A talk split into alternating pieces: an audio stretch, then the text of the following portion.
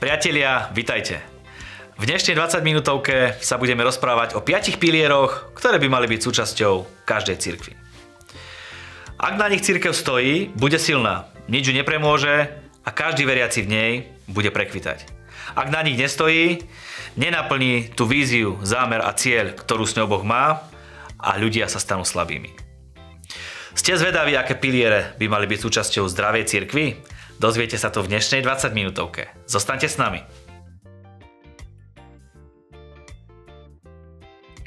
O piatich pilieroch cirkvi sa budem rozprávať s pastorom z Calvary Church, Marty Slovnom.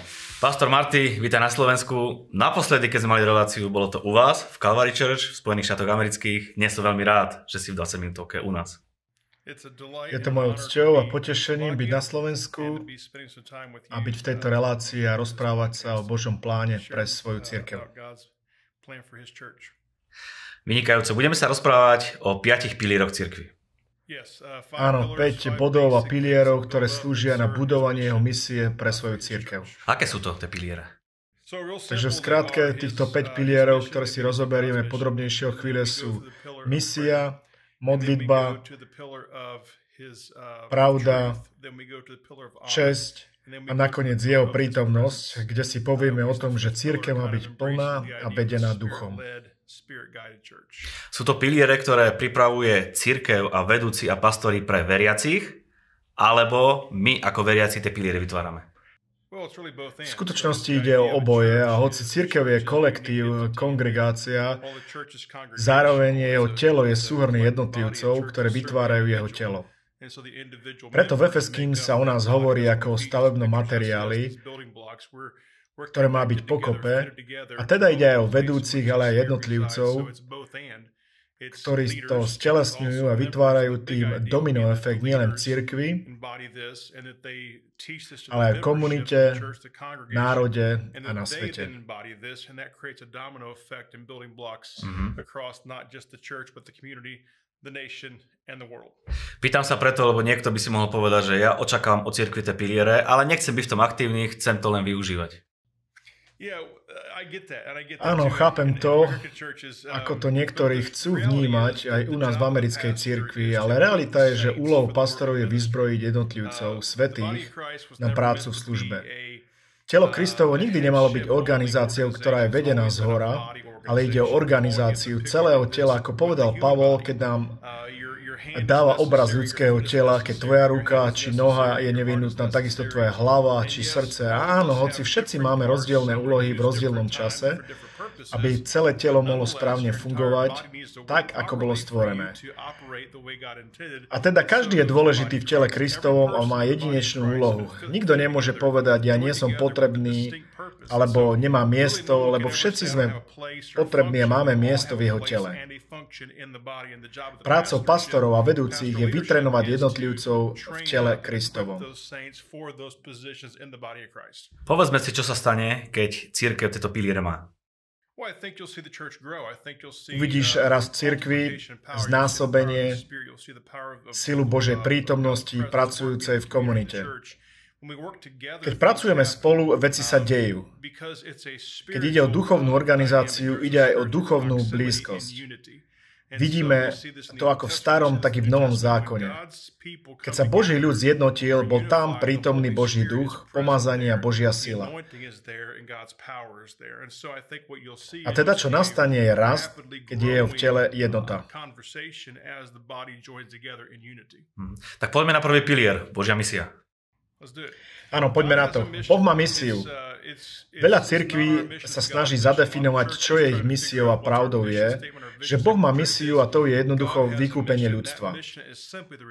Ježiš Kristus prostredníctvom sily Ducha Svetého prišiel na zem a dal nám cestu, ako byť vykúpený späť k nášmu Otcovi. A my to teda voláme Missio Dei, Božia, Božia misia. A teda našou misiou je prijať jeho misiu a nie definovať nejakú našu misiu a v tom môžeme mať isté rozdiely, čo sa týka jazyka, kultúry, oddanosti, učeníctva, alebo rozdielnú termino, terminológiu, ale na konci všetko musí byť zamerané na vykúpenie ľudstva. Boh obnovuje človeka na jeho pôvodný stav. A teda toto je Božia misia. Všetko ohľadom jeho misie je o ňom. Lebo to nie je tvoja ani moja církev. Často používame prvú osobu vo fráze ako moja církev, alebo ja nemám církev, ale Boh má církev. A my slúžime jeho misii na zemi prostredníctvom jeho misie. A teda nemusíme definovať misiu církvy, lebo tu zadefinoval Boh. Inými slovami, nevieme naplniť Boží plán a Božiu misiu bez toho, aby sme patrili alebo chodili do nejaké cirkvi? Áno, toto je výborný argument na hádku pre mnohých, ale podľa mňa je to jednoduché. Ježiš ustanovil církev. Ježiš dal autoritu cez církev a celý nový zákon je popísaný očami církvy. Po smrti a vzkriesení sa všetko dialo v cirkvách. Nevidím argument, prečo by tomu malo byť inak v dnešnej dobe. Skôr naopak. Biblia dáva obraz toho, keď hovorí, nezanedbávajte zhromaždenie svetých, obzvlášť, keď sa približuje čas jeho návratu na zem. Takže církev má istotne účel povedať, Povedal by som, že je no, náročné, ak vôbec môžeme nebyť napojení na jeho církev a splniť svoj účel. Je iné, keby sme sa bavili o mieste, kde nie je církev, alebo diskusia, ale diskusia je zväčša uh, u tých, ktorí majú jednoduchý prístup a vyberať si z rôznych církví. Takže nehovoríme o nejakých vzdialených kútoch zeme, ale miesta ako Bratislava, Chicago alebo tu v Martine, kde majú prístup k církvi, ale hovoria, ja som veriaci, ale církev nie je nevyhnutná. A pre tých ľudí by som povedal, že žijú v klame a v podvode. Ľahšie budeš oklamaný alebo menej efektívny, no keď si v tele, si viac ochraňovaný a efektívnejšie slúžiš v Božej misii. Množstvo ľudí má taký názor, že ja pôjdem do cirkvi len vtedy, keď sa mi to hodí, nebudem e, pravidelne navštevovať. Ja patrím Bohu, nepotrebujem církev. Ja patrím priamo Ježišovi. Počúvam o týchto pnutiach, ale nie úplne im rozumiem. Pozrime sa na iné oblasti života, aby sme mali správne pochopenie. Byť otcom, manželským partnerom, zamestnancom znamená mať istý vzťahový faktor. Ale byť priateľom, alebo byť priateľom. Pozrieš sa na akýkoľvek vzťah a prídeš na to, že blízkosť v tom vzťahu je dôležitá. Byť v manželstve znamená prísť domov, byť dieťaťom znamená, že prídeš domov k rodičom, ak nie si dospelý, Neviem, prečo tu je akési nepochopenie, že byť súčasťou jeho tela a nebyť súčasťou jeho lokálneho tela, nejak to nedáva zmysel. Církev je v súčasných dejinách Kristovou reprezentáciou na zemi. Ak by bol fyzicky tu medzi nami Ježiš na zemi, nechceli by sme byť eh, s ním pri ňom? Počas biblických čiast Ježiš priťahoval ľudí. Prišli sa na neho pozrieť. Tak očakával by som, že veriaci by mal povedať, že ak je tu Ježiš, idem sa na neho pozrieť. V podstate jeho telo je tu. Jeho církev je tu. On ju ustanovil, on je hlavou. Ja verím, že je tu veľký klam. Lebo vidíme, že ľudia chcú mať nejakú nezávislosť, individualitu a otrhujú sa od tela Kristoho, ktorú potrebuje byť súčasťou Druhý pilier, modlitba. Modlitba je nevyhnutná. Církev sa narodila z modlitiev. Zaujímavé, že v dnešnej cirkvi, hlavne na západe, my hovoríme o modlitebnom stretnutí. Máme bohoslužbu a potom modlitebné stretnutia. V ranej cirkvi v prvom storočí mali modlitebné stretnutia a to bola bohoslužba. Keď sa modlili. V hornej miestnosti robili čo? Modlili sa. Čakali na Božieho ducha, čakali, sústredovali sa na Neho, kričali a volali. Rozumieme sile modlitby. Zaujímavé je, že mnohé náboženstva neveriace v Ježiša dávajú vysoký dôraz na modlitby a disciplíny. Absolútne. Modlia sa niekoľkokrát denne, prestanú pracovať, otočia sa istým smerom. a my tu máme jediného skutočného Boha, Ježiša Krista, syna živého Boha. Máme k nemu prístup cez Ducha Svetého, cez jeho prácu na kríži a spochybňujeme otázku nevyhnutnosti modlitieb. Modlitba nie je ďalšia vec, ktorú robíme, ale je centrom nášho života. A vecou, ktorá je pred nami, je sa navrátiť do bodu, kedy modlitba sa stáva nevyhnutnosťou. Lebo pre mnohých z nás modlitba je akási pozícia v cirkvi, čo robíme ako dodatok alebo doplnok bohoslužby. Áno, slovo je dôležité, chvála a uctievanie sú dôležité, zhromaždenie je dôležité a áno, dávanie je dôležité, ale modlitba je centrom našej existencie ako veriacich. Stačí, keď sa raz za týždeň pomodlím v cirkvi a vec je vybavená, alebo tá modlitba musí byť dennodenná, aby žila v mojom živote? Uh, Veľa ľudí má problém s tým, ako sa vlastne modliť. Aj učeníci s tým mali problém a pýtali sa pána, nauč náš modliť sa, čo znamená, že aj my vedúci musíme vyučovať o modlitbe viac v takej celicvosti. Verím, že modlitba je neustála konverzácia, lebo sa hovorí, modlite sa neustále nie je zastavenie pro modlitby, modlení. Čo to znamená, že žijem v istom rámci a nastavení mysle. Ale takisto ide aj o akúsi cielenú vec.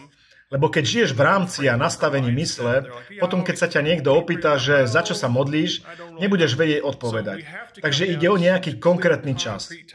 Daniel pred skúsenosťou s, lev, s levmi sa tam dostal kvôli modlitbám. Biblia hovorí, že sa modlil, ako to bolo jeho zvykom. Vedeli kde a kedy ho chytiť, lebo presne vedeli, čo bude vtedy robiť. Bol čitateľný vo svojom modlitebnom živote. Pre mnohých veriacich je to vzdialený koncept kvôli nejakej štruktúre náboženstva, alebo nikto ma nič nebude nútiť, ale pravdou je, že disciplinovaný modlitebný život je efektívny modlitebný život. A ide teda o prvú vec ráno, ktorú odporúčam, alebo o desiatej, alebo na obed, Chceme mať špecifický čas, ale takisto miesto, život v rámci a nastavenia mysle. Neustále sa modliť, lebo vieme, že Boh nás počúva a odpovedá. Ako sa modlitba môže stať zážitkom a nie ťažkou prácou? To je výborná otázka. Človek potrebuje vymeniť povinnosť za lásku. Každý vzťah má v sebe istý faktor povinnosti, ale pokiaľ človek pochopí ten celok, tak sa dostáva z povinnosti do lásky. Jednu z vecí, ktorú sme pozabudli, je, že náš vzťah s Bohom nie je založený na tom, čo musíme a nemôžeme, ale o tom, že ide o lásku. To je ako keď ti niekto povie, že so svojou manželkou musíš tráviť 15 minút. Ozaj? Iba 15 minút? To znie ako povinnosť. Ale keď moja láska voči manželskej je tam, kde má byť, tak si poviem, iba 15 minút? Nemôžem 30 minút alebo 2 hodiny? Predlžme to. Láska je tá, ktorá utužuje náš vzťah s Bohom. Takže pre niektorých to ide opäť o srdce a preverenie, že ako moc ho mám naozaj rád. Ak ho mám rád, tak chcem s ním rozprávať, modliť sa, chcem od neho prijať. Pre viacerých z nás by modlitba fungovala lepšie, keby sme vedeli, ako sa modliť. A to je jedným z problémov, že ľudia nevedia, ako sa modliť. A potom sa nudíme, nevieme, čo robiť, lebo sme zmetení alebo ľahko vyrušení a teda naučiť sa správne modliť je nevyhnutné. Ešte jedna otázka k modlitbe. Máme sa modliť potichu alebo náhlas? Lebo mnoho ľudí si povie, ja sa modlím v duchu.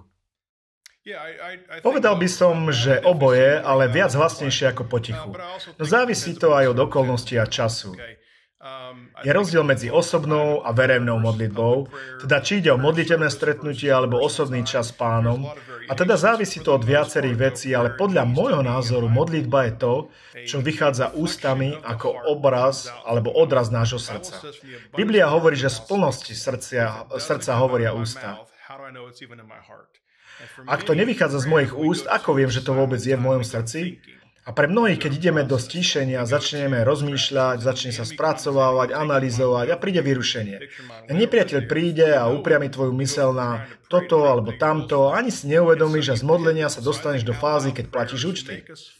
A teda modlitba nahlas nám umožní sa sústrediť na Boha, naplní naše srdcia Božími vecami, zasľúbeniami, jeho atribútmi a keď ich prehlásim ústami, pozri, čo sa stane. Biblia hovorí, že viera je prehovorená konverzácia. Viera prichádza cez počutie a ide tu o dynamiku, a teda keď sa modlíme nahlas, tak upriamujeme svoju vieru. Keď počuješ o Bohu, keď počuješ o jeho atribútoch, rastie viera. Keď prehlásiš jeho dobrotu, začneš v ňu viac veriť a teda dostávame sa do správneho kruhu. Je to exponenčný faktor, keď sa človek modlí na hlas. Tretí pilier, pravda. Absolutná pravda. Je také niečo ako absolútna pravda. Je to zaujímavé, ale ako ľudstvo zvyšilo svoje schopnosti a vedomosti, vynašli sme napríklad ako obísť gravitáciu prostredníctvom lietadla alebo padáka, ale nemôžeme obísť pravdu. Vieme urobiť rôzne zdravotné veci ohľadom srdca či iných aspektov. Ľudstvo veľa vymyslelo, ako obísť eh, isté fundamenty života v prirodzenom svete a mnohí si myslia, že to isté môžeme urobiť v duchovnom svete, to, čo Boh ustanovil.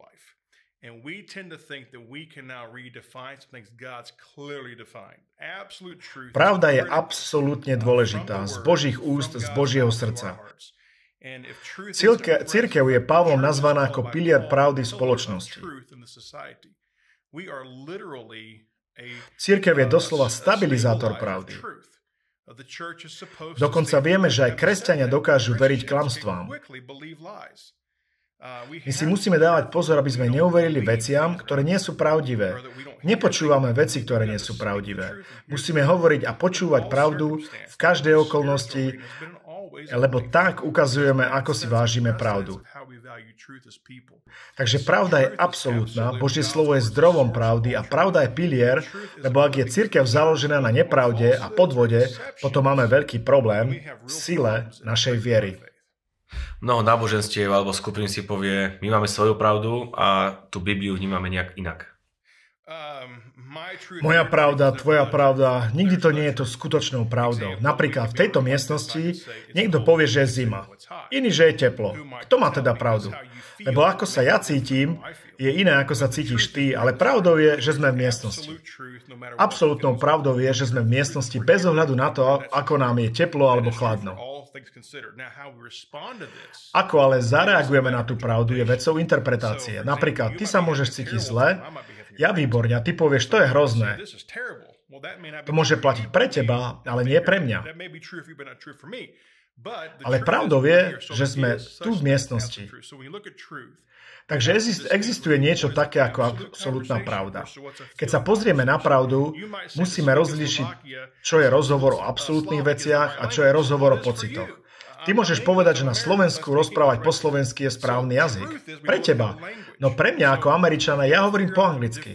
Pravdou je, že obaja máme svoj jazyk a teda vždy musíme nájsť rozdiel v týchto debatách. Pravda prichádza z Božieho slova, hovoríme o absolút, absolútnych veciach, nehovoríme o veciach, ktoré sa menia. Pre mňa ako Američana futbalka sa hádže rukou, no futbalku v Európe kopeš nohou. Takže pravda je absolútna, no potom tu môžeme mať relatívne interpretácie a preto Pavol hovorí, aby sme zotrvali v pravde. Správaj sa k nej správne. Ty pravdu môžeš vziať a zničiť ňou ľudí, alebo ich vybudovať. Záleží, ako s pravdou vynaložíš. Církev existuje, aby hovorila pravdu. A hovorila ju v láske. Ježiš stelesnil pravdu a milosť. A teda, keď vidíš slovo pravda, neboj sa ho, bež k nemu. Štvrtý pilier, úcta. Áno, úcta je zaujímavá, lebo keď sa o nej rozprávame z hľadiska pilierov, tak sa o nej e, nerozprávame ako o nejakom telesnom postoji, ale ako činnosť vyjadrená voči Bohu z hľadiska dávania. Na peniaze sa pozeráme ako na vyjadrenie úcty. Úctu použijeme na vyjadrenie vďačnosti. Vybral som ju, lebo pre mnohých dávanie zdrojov je akási záťaž a nie správne chápu úctu. Všetko, čo v živote máme, je od Boha. Náš dých, život sú od Boha. Biblia hovorí, že existujeme v ňom. Takže keď sa to správ- na to správne pozrieme, tak každý zdroj, čo mám, je dar od Boha. Moje auto, dom, peňaženka, výplata či dôchodov, všetko, čo mám v prirodzenom svete, je Božie. A úcta je danie Boha na prvé miesto v týchto okolnostiach. Ak je v miestnosti 10 žien, prvá, ku ktorej pôjdem, je moja manželka. Ona dostane odo mňa úctu. Ona je moja manželka, s ňou máme zmluvný vzťah. Ak idem niekde, kde je už, tak ju hľadám ako prvú. Prečo? Lebo má miesto v mojom srdci a takto jej vyjadrujem úctu. Úcta je teda v priorite.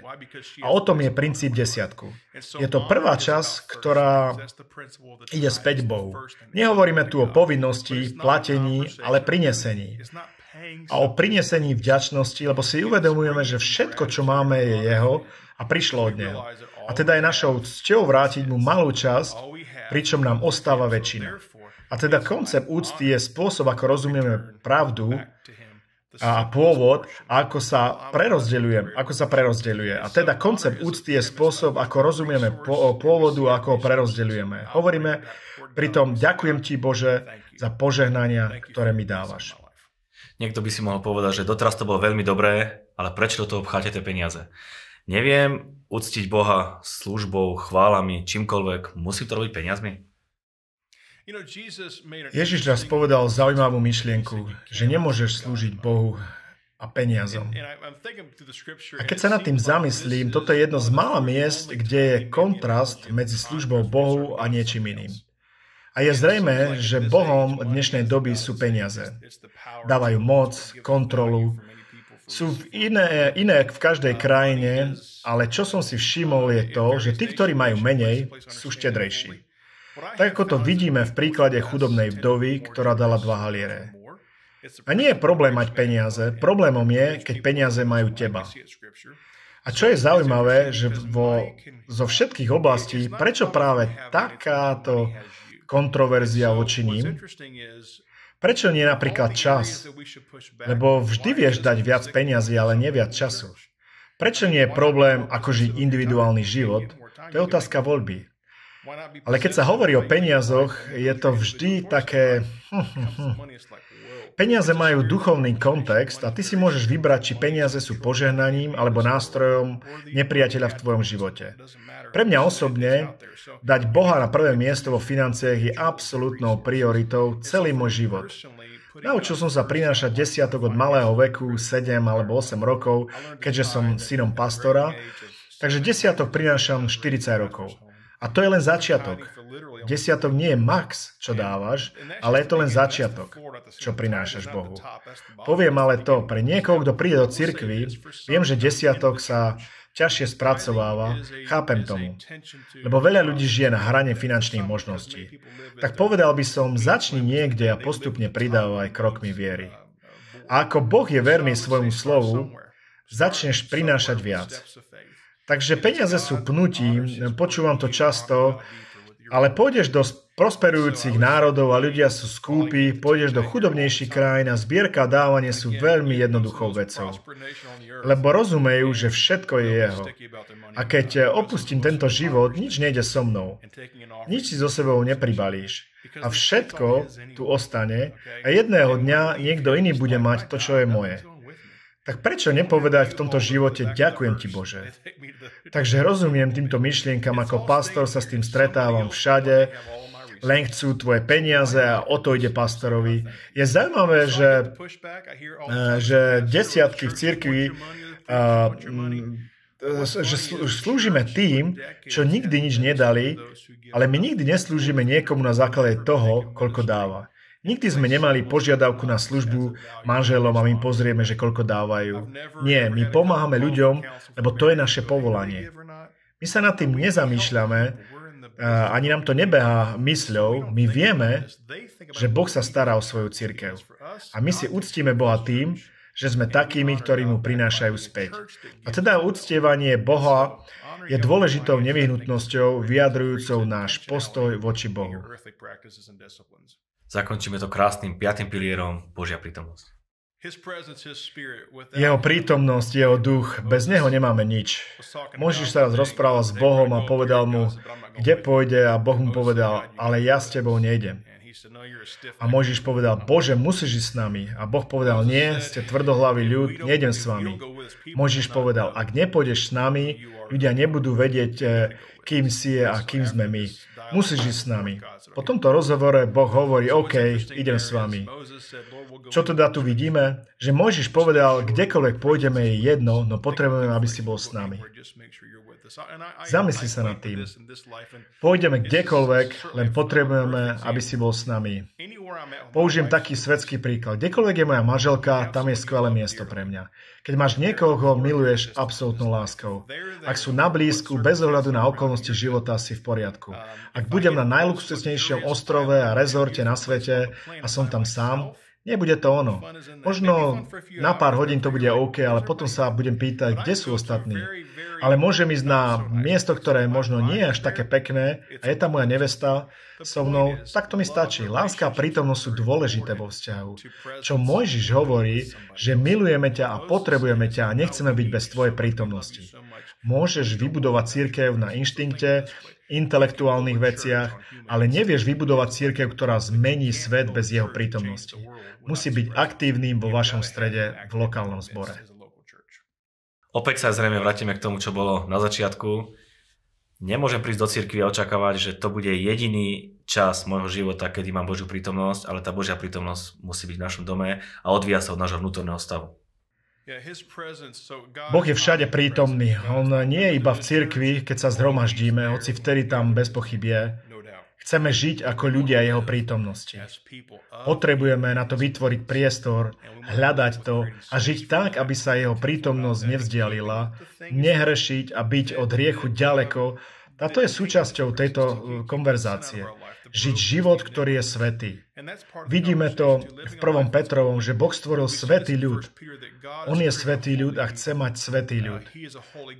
A jeho prítomnosť je nevyhnutná v tejto diskusii. Keď žiješ život, kde si uvedomuješ Boha a jeho prítomnosť, žiješ úplne iný život. Pastor, ďakujem veľmi pekne. Bolo to veľmi dobré, pozbudil si nás o piatich pilieroch cirkvi. Prajem nech aj církev v Kalvári tieto piliere pevne dodržiava a má.